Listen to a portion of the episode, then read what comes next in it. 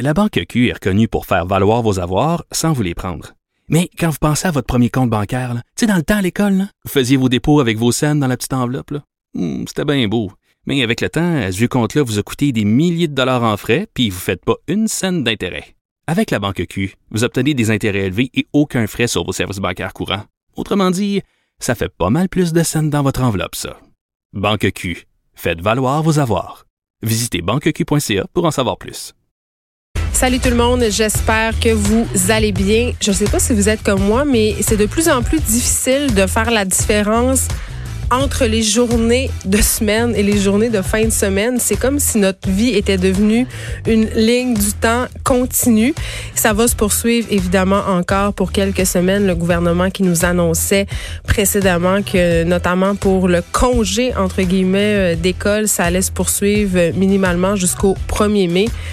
Je ne sais pas si vous êtes comme moi, mais j'ai bien l'impression que ça pourrait se poursuivre euh, au-delà du 1er mai. D'ailleurs, ce sera une discussion qu'on aura aujourd'hui à l'émission parce qu'il y a bien des parents qui s'inquiètent. Le ministre Robert hier qui nous enjoignait euh, peut-être de faire quelques exercices euh, à la maison avec nos enfants. C'est pas une obligation, mais quand même, on va être appelé à le faire, à mettre la main à la pâte et on va en discuter aujourd'hui. On peut voir le premier ministre Legault qui s'avance pour sa, son point de presse quotidien. C'est rendu un rendez-vous incontournable pardon, pour tous les Québécois tous les Québécoises. Donc, on va l'écouter dans quelques minutes. Et je vous disais, il n'y a plus trop de différence euh, entre la fin de semaine et la semaine. J'avais envie de saluer euh, quelqu'un qui est important pour moi, qui nous écoute en ce moment, qui vient de subir une opération chirurgicale majeure.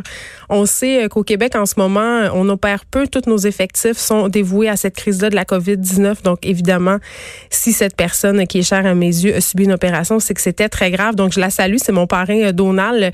Je sais que tu nous écoutes. Merci d'être là et prends bien soin de toi. On va écouter euh, dès maintenant le point de presse de François Legault.